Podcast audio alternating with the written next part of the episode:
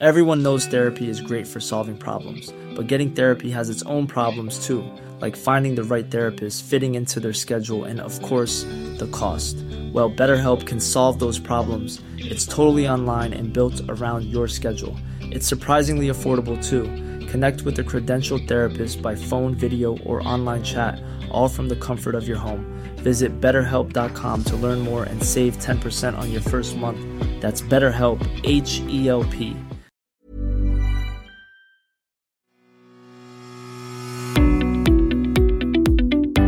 Hello and welcome to the Mick Clifford podcast with the Irish Examiner. Now, where are we going as a country? Is that a big question or what? But the most relevant question is where are the people, or more specifically, the voters, going? Are we moving to the left after 100 years in which the state largely avoided the standard left right axis in politics? The last general election, in which Sinn Féin did far better than expected, might suggest so, but we've been warned not to read too much into that. This question would be interesting at any time, but currently I think it takes on an extra significance because we see in many countries at the moment a shift to the right, and I'm thinking in particular here of the USA, the UK, Poland, Hungary, and a host of other countries, even in places like France, where there certainly seems to be a, a lift off for some far right entities, even if they haven't achieved power yet. Now, taking what is known in modern parlance as a deep dive into this subject recently was economist Aidan Regan, who, along with a colleague of his, Stefan Muller, wrote a paper entitled Are Irish Voters Moving to the Left, which recently won the Political Studies Association of Ireland Annual Award and Aidan Regan from UCD's School of Politics and International Relations, who also, I have to say, writes an always interesting column in the Sunday Business Post, joins us now. Aidan, you're very welcome and congrats on the award. Thank you. Now, Aidan, as I said, I've read your paper, and it's fair to say that you and your colleague certainly believe, based on your extensive research, that the voters are moving to the left and that this was happening long before the 2020 general election. What exactly is driving this shift? Yeah, I mean, very good question. So the paper that we wrote, you know, we observed that there was a very clear shift to the left in the 2020 election. Uh, and we observed uh, that income in particular was the main determinant behind those who self identify on the left. But what was perhaps most interesting uh, for 2020 was self identification on the left or the right in itself was a very powerful predictor of who you voted for. So that would suggest that voters have a, a clearer sense of their own ideological preferences uh, and they identify parties accordingly. Now, we kind of said, look, is this just a kind of once off 2020? Is this something particular or is there something else going on here? So we basically gathered, gathered different surveys over time and the different election surveys from 2002 and what we kind of plotted different things and ran different kind of models. And what we've seen is that actually, yeah, incrementally over time, the average median Irish voter is uh, moving more and more to the kind of centre left, which is very different from the late 80s, for example. Peter Mair, uh, the great Irish political scientist uh, who, who unfortunately died a few years ago, he identified in the late 80s how unusual Ireland was, that there was, like, Ireland had been identified in the papers he was writing as the average voter was most to the right of all what was then kind of the EU or what we would call the Western European countries. And now it's gone kind of full circle that, you know, whereas the compared to other European countries, the average Irish voter is moving more to the left. Um, so yeah, we see this incremental shift over time, um, and you know there's different ways to measure this, etc. And there's you know there's all sorts of problems with the methodology. So to kind of corroborate the analysis, and I think this for me is perhaps the most interesting part. We the ESRI actually ran an experiment. Now it was never published, but we got access to the original data, and they ran a kind of lab experiment to kind of see whether voters understood what left right meant and whether they identified themselves accordingly. And actually, their findings was very consistent with what we found in 2020. So this gave us all basically good evidence to suggest that yes, over time, the average Irish voter is moving to the, more to the left. And what's interesting is that that includes all voters. So, you know, even for Fine Gael and Fianna Fáil voters, they are slightly more to this, say, centre centre right than they would have been previously. Um, but again, but I think perhaps most important in, in this paper that we wrote and published was that this self identification on the left is a very powerful predictor of who they voters vote for. And self identified voters on the left vote Sinn Féin, Labour, Social Democrats, Green, people before profit. Then you, And then self identified voters on the right uh, basically vote Independents, Fine Gael or Fianna Fáil. Uh, but then you kind of probe a bit deeper well, who votes Sinn Féin, who votes what? And you see that income in particular is really powerful. Um, so basically, the lower the income, the higher the probability of voting Sinn Féin. Uh, so if you're a low income voter, you've got university education, and you're a woman, you're most likely to vote, uh, to identify and vote on the left. So this is the kind of the main determinant. We could get into the specifics of what that means more, more detailed, but that's the general overview.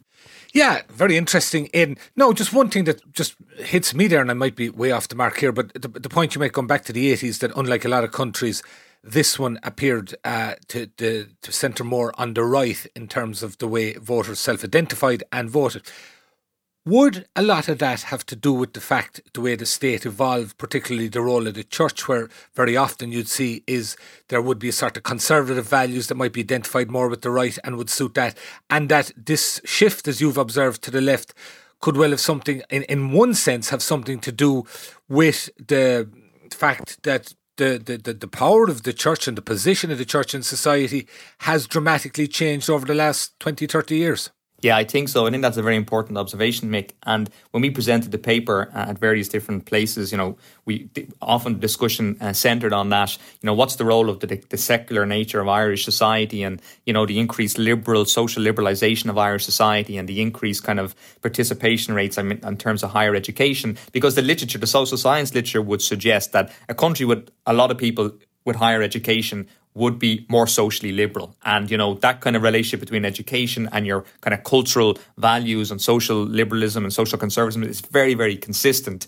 Um, so I think that is certainly, does, would certainly have a role to play uh, over time. And I think, you know, this kind of more right leaning kind of voter that you identified in the past, I think, is very much anchored uh, in, in, in the role of the church. And clearly, the declining structural and, and social influence of the church has, has, has, has a role to play. But it's interesting, even when you talk, I talk to my students about the church, it's like we, we probably understand, Mick, what, what your observation, but you'd be surprised how, how few younger students would even get this conversation, you know, which shows how, how, how things have changed so fast. Now, it is interesting in the data, if you try to identify who exactly is it that has the highest probability of voting Fianna Fáil, for example. And really, the only voter in the 2020 election survey that had the highest probability of voting Fianna Fáil were over 65 churchgoers, right? So that would suggest something, and it's very consistent, I think, with your observation. But at the same time, I think this leftward shift that we observe is related to the kind of rise of Sinn Féin. And I think it is more related to the fact that the economy, it's more about economic conflict. I think it's more about kind of the impact of the post austerity years, it's housing. So it is those issues that will be classically identified on the left right axis. Um, but I think on a longer term, kind of secular trend in terms of what's the broader shift taking place here, I think absolutely the, the, the declining role the church has a role to play. Yeah, and that's the other interesting thing is, as you said, there's classical things identified with left and right, and for example, where we see our um, particular things moving towards right and right wing populism, you, you have a lot of cultural issues, principally the likes of immigration. Yet your research would suggest, and I think it would certainly resonate with people's experience, that even as perhaps the voters moving to the left here, the cultural aspect of that spectrum doesn't really feature. It's largely just about economics. Yeah, I mean that would be my takeaway, and I think that would be the key inference um, from from this study. And you know, in in many ways, the motivation, the kind of idea behind the paper, stemmed from various other work I was doing, and you know, talking with colleagues in other European universities and presenting work. And you always get this question: What's the story in Ireland? You know, you don't seem to have this kind of radical right, this populist right shift, etc. So it just seems to me that what's really going on, though, is that you know there has been this kind of let, us call it a bit of an economic shock. I mean, the, the financial crash mm. really ruptured things, not just in Ireland, but globally, internationally, particularly in the kind of Western advanced capitalist democracies of the world. And then it was kind of like the dog that didn't bark. You know, what was going on in Ireland? You didn't seem to have much of a response. And this was a bit puzzling.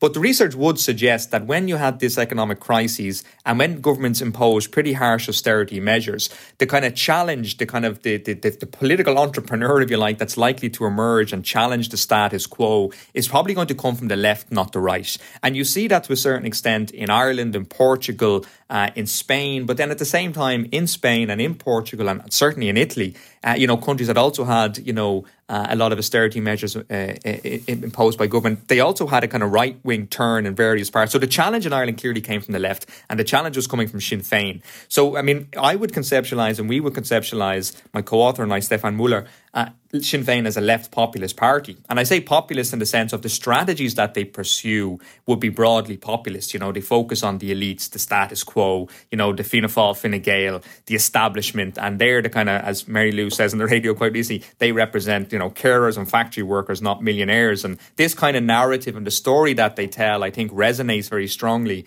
And it is interesting to ask, for example, if self identification on the left and right is a powerful predictor of voting behavior. Why then, if this was happening over time, was there not a leftward shift earlier? And and why was it that income didn't seem to do much explanation? Because up until the 2020 election, your income level wasn't a great predictor of who you voted for, but it was a very clear predictor of who you voted for in 2020. And it just seems to me that the kind of on the supply side, to use the technical term, the rise of Sinn Féin and their challenge from the left mobilized in a sense that kind of identity amongst low to low to middle income voters to to go with them. And there's a kind of party leadership dimension. So supply creates its own demand in that sense. Yeah I, I, I have to put in there Aidan I have a recollection uh, and another man I've had a guest in the podcast uh, poet Theo Dorgan Theo was actually I remember distinctly and I said to him at the time after the 2011 election he was the only person I could see was saying, This is a big change. This is going to wash out. It's going to take three elections. And it looks like there's certainly something true in terms of, of, of, a direction we're heading. I just want to. Just to talk to about the, the left populism and that, which is a fascinating um, thing in its yeah. own right. But one element to the paper I just found interesting as well, in um, I'll just quote you here a, a paragraph where you said uh, higher educated voters are typically split on the question of economic distribution. Higher educated voters with higher incomes and who typically work in business finance. Market services tend to hold more right leaning views of the economy, particularly taxation. Higher educated voters with low to middle incomes typically work in the public sector and civil society, and on average hold more left leaning views on the economy. Both sets of voters are socially and culturally liberal, as we spoke about, and tend to have favourable attitudes towards open immigration policies. Now, what struck me just reading that I said those those higher income earners, highly educated, and the middle and lower income earners, highly educated, is their political leanings informed largely by their own circumstances to the extent that those at the higher end are in favour of perhaps lower taxation because they'd be far greater beneficiaries, and those at the lower end want more redistribution because perhaps they feel they could be doing better? Or is it a philosophical thing depending on, on the type of education, background, etc. they had? Have you any insight into that? That's a great question, and it's a really great observation because this is this is a big debate in in economic sociology in political science. You know, why is there such a strong correlation between higher education and socially liberal views? And why is it that certain higher educated voters, depending on their occupation, their income, wealth level, lean more to the left or right? Um, now, you could, as you said, you, one couldn't make the case that well you know it's fairly straightforward that you know if you're working in the higher paid say multinational business finance sector you know you probably have access to secure housing. In all probability you're not first generation higher income either. You're probably second or third generation higher income. And you know you probably have a preference for you know lower taxes and you want more money in your pocket. Um, and if you want the government to spend money on things, you want them to spend things on capital investment, capital infrastructure. So you're probably favourable towards spending on higher education, maybe even on healthcare if you don't have private insurance and so on, and things like roads and infrastructure. So that's kind of interesting, but not necessarily in terms of redistribution, not necessarily in terms of minimising economic inequality, not necessarily public housing, social housing, that kind of thing. Um, so again, it could be just a function of the fact that of where your income and level is, and that could be the main kind of um, you know predictor there. But at the same time, the deeper question you get at is, well, is there some sort of self-selection effect? Because is it the case that people who go on to work in these kind of jobs and have that income, they choose to pursue a certain path in university, so they may already be leaning in that direction by virtue of the fact that they want to go off. And this is not, I don't mean this in any kind of normative critic, critical way to listeners who, who might be working, who want to go off and you know, study business or marketing and advertising There may be just a sense of my core priority is to make as much money as possible. Where somebody who wants to go off and study, I don't know, like social science or, or you know humanities may have a different kind of self selection. There could be something going on there, and then the education that they get exposed to, that they get socialized into, has an impact. But my own kind of view would be it is a bit more material based. That if you are with higher education and you've got a good degree, good masters, and you know you're working in a relatively good job, but you can't afford to, to you know, the rent is high, childcare is expensive, you can't really realistically afford to buy a house, or if you do, you're going to have to commute long distance, etc. Those are the things I think are likely to feed into why you might lean more left on the economy, why you want the government to be, you know, making more investments, why you're more favourable towards higher taxes and higher income earners. So I think it's probably my own view will be it's more that material welfare basis that is likely to uh, shape and internalize uh, one's preferences towards economic, social, and wealth redistribution. Yeah, it's a great one. It's like that that famous one of the man at the uh, the socialist or communist meeting or what it was, just gone back decades, and you know everyone who has two houses should give away one. Yes, everyone who has two cars should give away one. Yes. Everyone yeah. has two bicycles. Hold on, I have two bicycles. but yeah, no, it, it, it is an interesting topic. To know what's really happening, subscribe to the Irish Examiner today at irishexaminer.com forward slash subscribe. Just briefly, uh, and you brought up this whole concept of left populism. Yeah. Is there an argument to be made in that we actually had experienced left populism in this country and it was represented by Fianna Fáil back in the 30s and 40s, except they never identified it as such? Yeah, yeah, I think I think that's a very reasonable uh, argument. One could make the case that what Sinn Féin are doing today is really no different to what Fianna Fáil did in the past.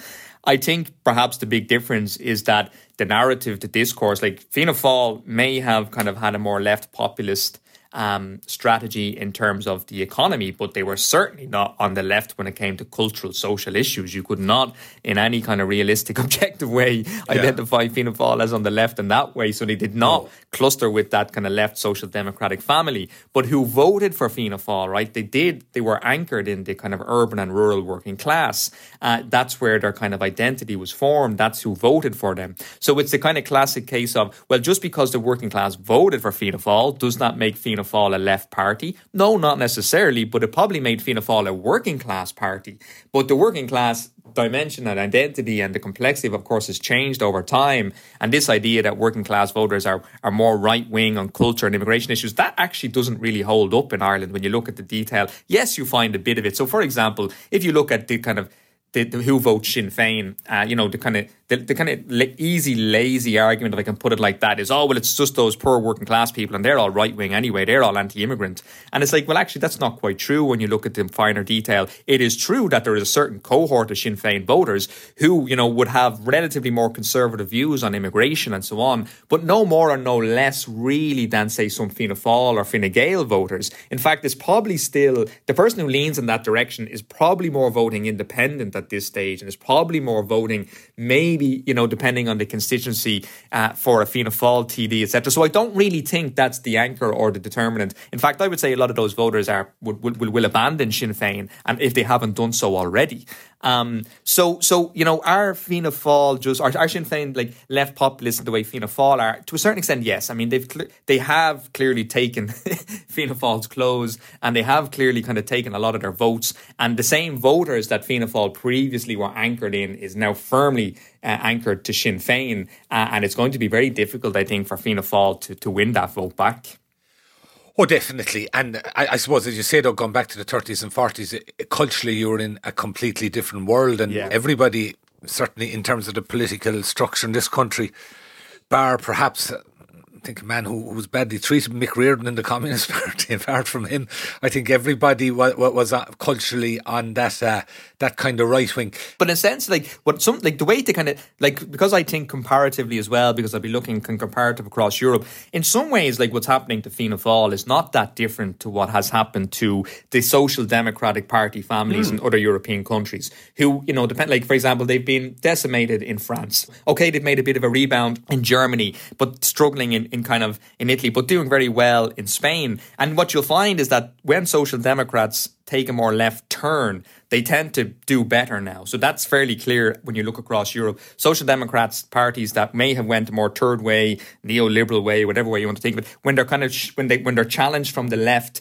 and they take a bit more of a left turn, they tend to actually win back a lot of those votes, etc.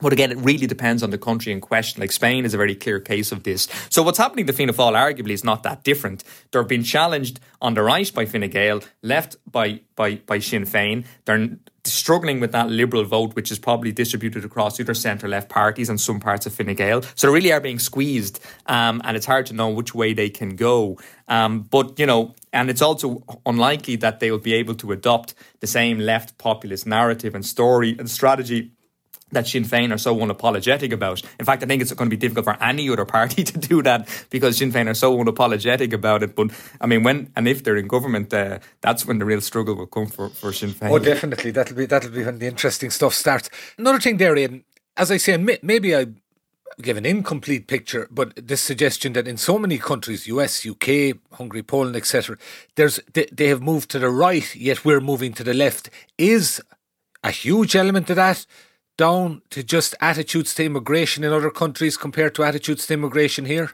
Yeah, really good question. And again, as you can imagine, there's lots of kind of people who try to get at this empirically, and it, and it's difficult because in the 2020 election, and I could be mistaken, but uh, you know, I'm, I'm, I, if memory serves me correctly, in the 2020 electoral survey, only one percent, two percent, maybe of voters cited immigration as yeah, the main tiny, concern. Tiny compared to other Western European countries where it's 20, 30 percent, even higher. Um, so it's not something that is a salient issue.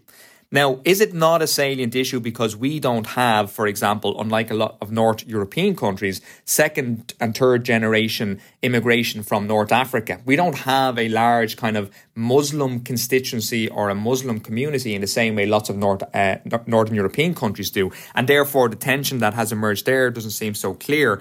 And, you know, it's not, we, we obviously don't have the same kind of diverse immigration culture as the UK and the USA do. So it could simply be a function of the fact that the immigrants that the people tend to interact with in Ireland are often quite high income, highly educated immigrants. And I'm kind of reminded by, I spoke once with somebody who was very clearly on, on the far right of, of Irish politics. And he was saying to me that, oh no, I've no problem with the French guy that works for Google. It's just more like, you know, the, the, the Nigerian that's coming here. And I just thought that crass, you know, that was kind of, I thought, really got at the mindset, you know. But it's not a big constituency, it's not a salient issue. That's not to say it won't become a salient issue. So I would always be somewhat reluctant to say it's like, and it's not to say that there's not a cohort and a large constituency of Irish people who, you know, would hold fairly anti immigrant views. So one would not want to be complacent, uh, to be honest, about the possibility that you're going to get this big, strong anti immigrant backlash and so on. I, I still think that is a possibility. But at the moment, it's not a salient issue. Why is it not a salient issue? I think actually, in this sense, because the challenge, I think party leadership and political leadership in our, nobody, there's no political entrepreneur. No, there are some political actors out there who would probably mm. mobilize that issue. But for the most part, there hasn't been a political entrepreneur or a challenger that has really tried to mobilize the issue. We don't have a kind of red top tabloid press that mobilizes on this issue. So we don't, it's, it, I think all these things come together. But I do think that the role of Sinn Féin, if you want to think about it, I think Sinn Féin's response to that question, Mick, would be we're a working class party and we show leadership on this question and we bring our voters along with us. Now, they may not say it as explicitly as that, but I think party leadership and political leadership really does matter on that front. And, you know, in so far in Ireland, all the political leaders, all the parties, you know, have not tried to exploit that issue, have not made it a salient issue. Um, and I think it's probably easier for them to do it because at a deeper structural level on the demand side, it's not like we have the same issues around immigration that many North European countries do. And we weren't affected by the migration crises and the refugee crises from the Middle East in the same way other European countries were. And we don't have that deep historical culture of diversity in terms of second generation for uh, immigration that post colonial uh, big states do as well. So I think all that together is, is a contributing factor. Yeah, and I, I think to be fair, Sinn Féin, they're, they're definitely, and okay, you can go back to their history where they came from. They, they, they never could, to that extent, have uh, positioned themselves as being an anti-immigrant party, but the the equivalent of those a party of those who've been disaffected, particularly after the economic collapse, very often they did exploit, particularly in working class areas, sort of anti-immigrant sentiment, and Sinn Féin, to be fair, as you say, showed leadership and did quite the opposite. Yeah, no, I think, and I think that is a is a is a key contributing factor. Um, and I w- and again, I don't know this, but I would imagine. I mean, what's interesting about Sinn Féin is that, like, clearly they're quite a disciplined, hierarchical party, and clearly they're able to put out fires internally, and they show a very united force. How long they can do that, and if if they can do that when they're in government, might be a slightly different thing. But I'm sure at a party activist level, at a constituency level, they have to constantly, perhaps, you know, manage this issue. Um, now, I don't know that. I'm not doing some sort of ethnographic study, but I would imagine that that, that they probably do. But maybe no more than, for example, than Fianna Fáil have to do, though, or Fine Gael have to do. That you know. Very true. Yeah, yeah. There's certainly um, discipline and centrally control, which is an issue in itself. Another aspect to it, though, Aidan, is as as you say, it's this left populism now that uh, seems to be the, the, the thing in vogue on the left. And I know you, you you can't be counterfactual, but some people would suggest that, for example, if Labour hadn't gone into government in 2011, they would now be where Sinn Féin are, and they'd be espousing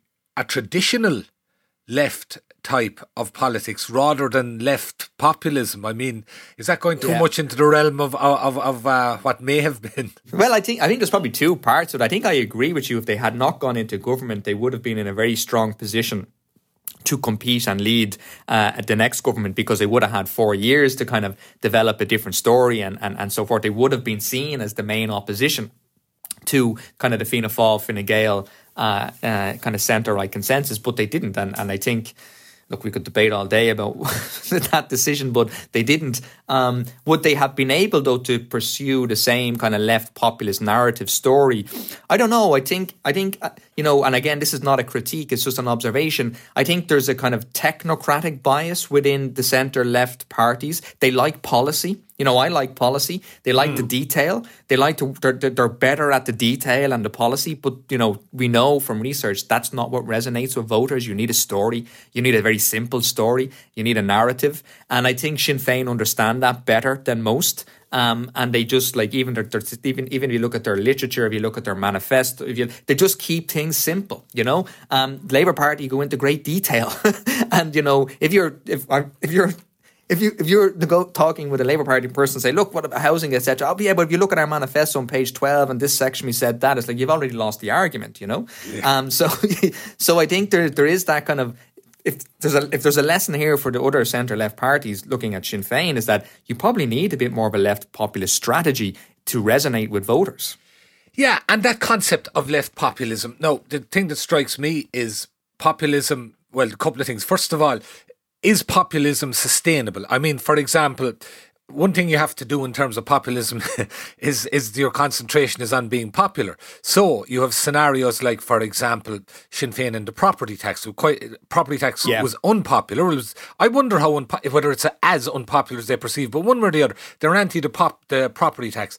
And the big one to me is, I think every government is going to have to be unpopular to some extent in the coming years in tackling the climate crisis. And Sinn Féin, for example, their anti-carbon taxes on the basis they see it that it's in, unjust, but I mean there's ways of dealing with that. But is it sustainable, and particularly in relation to that thing about uh, climate? Yeah, no, I think you're right. I think it's not sustainable, and I think I think Sinn Féin are are walking a very, very um, how would you put it? Like tight line on on the climate issue, and I think there's a lot of people looking at Sinn Féin now and maybe saying, mm, "Not sure I trust them so much uh, on this issue," you know, because their, their position on it is very flaky uh, and it's not consistent. And their position on wealth and property taxes is completely inconsistent. Now, in fairness to them, they do say things like we want to have a higher income tax above 100,000. So they do offer that left alternative, which kind of keeps them consistent in terms of a more, like I'm sure there's many people in Sinn Féin who would say we're not left populist, we're socialist Republican. Uh, and they prefer to call themselves a socialist, but it's very clear from the leadership. Have you ever heard the leadership of Sinn Féin talking about socialism. No. So I think they understand how terminology, they understand, you know, the importance of language and so on. Um, so, so in that sense, I think you're quite right. Um, you know, is it like when I say populism, I don't mean it as an ideology. There's a lot of people in the literature who think that populism is an ideology. I see it as a strategy. And it's a strategy that's very much focused on the other, the elites, you know, it's Fianna Fáil, it's Fianna Fáil, it's the, it's the, it's the establishment. And, you know, the substantive dimension to it is focused on the economy and focusing and politicizing economic conflict. And, you know, you see that very clearly the way they've managed to keep housing on the agenda for so long and how they've managed to kind of articulate a story around that has worked for them. Um, and I think when in government, you know, if they like they're going to have to legally commit to you know those carbon reductions by sector because it's going to be written into legislation. Um, so they're going to have to turn around and say to key parts of their electorate, oh, I know that we were saying we're going to promise you this, that, and the other, and everything like Fianna Fáil did in the past, but actually now that we're in government, we're going to have to do things differently. At that point, I think you know their kind of their rising success might begin to mitigate. So I would not be convinced that Sinn Féin are going to be able to remain a 30 plus percent party indefinitely when in government. My view is that Ireland, much like what's happening in the rest of Europe, you know, they call it the Dutchification of politics, you're just going to have a much more multi party system uh, and and it's going to be about coalition building. So who do Sinn Féin do a deal with? Who do they build coalitions with? And at that point, you know, compromise is key. Uh, and I just think at the moment it's very easy for Sinn Féin to adopt the strategy they do. But when in government, as you say, particularly on the climate issue and particularly around issues like carbon taxes, um, they're they're going to have to make some really difficult trade offs. Yeah, and one other element to the whole concept of populism, as you say, a part of it is the other, and with right wing populism, the other is immigrants, for instance, and and uh, it, it, gets very nasty. We all know that. Here, as you say, they, they project the other as the elite. Now, who, who, whom you can identify in the elite and who self identifies as being part of the by opposite the virtuous people is is an issue in itself. But is there any danger that merely by having the concept of the other, irrespective of the fact it's, you could argue, a, a powerful entity rather than, for example, in right wing populism, the, the, the, powerless, largely immigrants, what have you. Is there any danger that that lowers the tone of politics and, and, and uh, can affect things in that way? Yeah, I think so. I mean, I think you'd be very aware, Mick, you know, there's people would observe that Irish politics has become very polarized, and it has. And the, but for me, the polarization is more a reflection on very different interests in society. And for the first time, we just have a very clear left-right articulation that is actually reflecting people's beliefs and ideologies, and ultimately their material interests. And I don't see anything wrong with having a full-on debate. And let's actually talk about class. Let's actually talk about these things. Whereas in Ireland, polite society doesn't like to talk about these things. Oh, let's not talk about class as if it doesn't exist. It clearly does, you know. And I think you know that is the kind of is is is a healthy and good thing. But you're quite right. The danger with that polarization is that it gets nasty, it gets personal, and I don't really. I'm maybe as an academic a bit maybe cut off from this world, but you know I hear people telling stories all the time about the polarization on social media, the abuse that people get, and in particular, you know, women. I mean, I've heard many, and as we all have, the extent of abuse that women have to receive. So why would you enter politics on that basis? So I do think there's a problem there. Um, whether that is a function of you know the stuff that we're getting, and I'm not sure whether it's a broader trend in society, whether, it's really just a function of social media and a function of the kind of so I'm not so sure, but I think at the national level, at least in kind of official media, or, or, or you know, this doesn't seem to happen so much.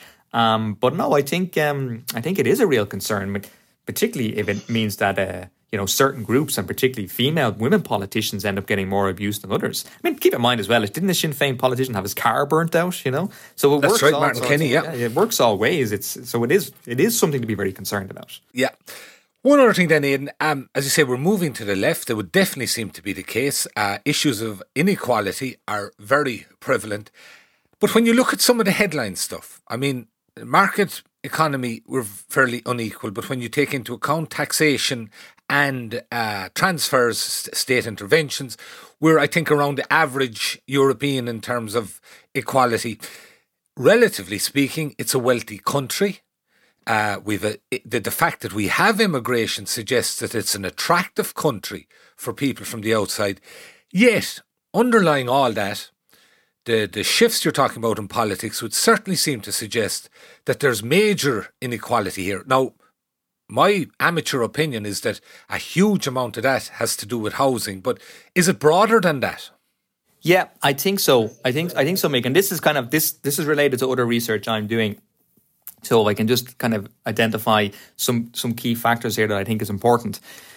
So my own view would be that a lot of this stuff is emerging from the structural shifts that have been taking place in the Irish political economy. And Ireland has a very unique political economy in that we really have two economies. We have the multinational sector, the foreign direct investment sectors, which is a key, you know, contributor towards productivity, income growth, tax revenue. It's a, it's the engine, if you like, of the Irish economy. But it completely distorts the economic reality for how most people live. And I think that distortion of reality is contributing to the kind of the, the, the kind of narrative where you have if put very simply, you know, large part of Fine Gael voters are Fine Gael say everything's fine. I've got a secure house, got good income. What, what, what, stop beating up on Dublin all the time. Stop beating up on Ireland. And then a lot of Sinn Féin voters are saying, what world do you live in? You know, can't afford the rent, can't afford to get, no, no way I'm going to buy a house. And I think, you know, the statistics distort this because, as we all know, GDP is about 320 billion. GNI star, you know, actual real economy that most people live in is about 150 billion less than that. Actual individual consumption, you know, as opposed to GDP per capita, which gives you a much better understanding of the material welfare of households in Ireland, is below the EU average and below the Euro 19 average. So, how can you have a GDP per capita, household income basically, uh, as a measure that makes Ireland top of the league in the EU. But then when you actually adjust it, it falls right down to about average. I think that's what's going on here. Um, and I think, you know, this is not to say that, oh, when I talk about this and I publish it, people think it's some sort of, oh, therefore you're saying we're going to get rid of the multinationals. No, I'm not saying that at all. I mean, this is in a key, this is a fundamental part of the Irish economy, but it does mean that we have this very unequal economy and people are not experiencing the economy in the same way. And they're not being able, therefore, the narrative that they receive, I think, frustrates a lot of people and therefore it generates the grievances they have. And quite frankly, they get angry about it and they vote Sinn Féin in many ways. So, you know, I think this, and, and housing is the perfect example of that, you know, the unequal access to housing. And my own view is that, you know, it is it's amplified in Dublin and Cork in our keys in our cities. And but you know it's it's and it's a general trend that's happening across the kind of advanced capitalist democracies of the world but it's particularly stark in, in Dublin city for example whereby realistically you know pretty much the bottom 70% of the of the income of the of, of, the income distribution is not realistically going to be able to buy a house and they have the expectation that they will. So i think all this is going on and it is related to this two tier economy and your point about market income and disposable income is really important because I, I've I've done a lot of work on this as well with my colleague Micheál Collins in the School of Social Policy here if you look at the distribution of income in Ireland before taxes and transfers and after tax and transfers. Again, it's very, very different. And, you know, people would say, well, look, because the state taxes and transfers and we have a very progressive income tax system and the welfare state does what it's supposed to do, you know, what are people complaining about? Why we actually don't have such an unequal society. We're not like the UK. We're not like the USA. And I think that is an important factor. That I think in many ways does put a lid. I think if you didn't have that redistributive welfare state, you really would have a lot of instability. And if you think there's political conflict and polarization now, imagine that lid was taken off. Um, but at the same time, I don't think that's what impacts people's preferences and voting. They think about the money that they earn, the job that they have. You know, most people are thinking about their earnings, their wages. And because wage inequality is so high, when you go to the bank to get a mortgage, they're not looking at that, those other, they're looking at how much money you actually earn. They're looking at your wages. So I think that matters much more for people's experiences. And I think it all has a much bigger impact on, on, on, on their attitude, their voting behavior and their politics. And again, Ireland being unique, you know, because wage inequalities are so high, you know, it puts a huge amount of pressure on the state to tax and transfer, and it does that quite well. And then comparatively say, well, everything is fine, but beneath the surface, it's not fine. And it's back to this two tier economy, which I think is really an important contributing factor to these structural shifts in Irish politics. Aidan, fascinating insight, and hopefully we'll have you back again as we advance through the electoral cycle in particular for uh, your unique take on, I suppose, the interface between politics and economics. Thanks very much for joining us today, Aidan. Thank you. Pleasure. Uh, I'd also like to thank our engineer, JJ Vernon. Thank you for listening, folks. You can get us on all the usual platforms. We'll talk to you again next week and go easy in the meantime.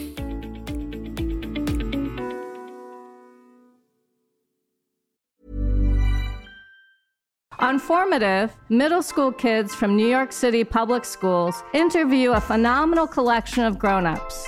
Me, like, I don't know what I want to do. You don't have to have all the answers. feel like a lot of people's favorite topics are like interest in their life. That is a really good answer. The podcast where the leaders of today are interviewed by leaders of tomorrow. Listen now at newyorkedge.org slash formative or wherever you get your podcasts.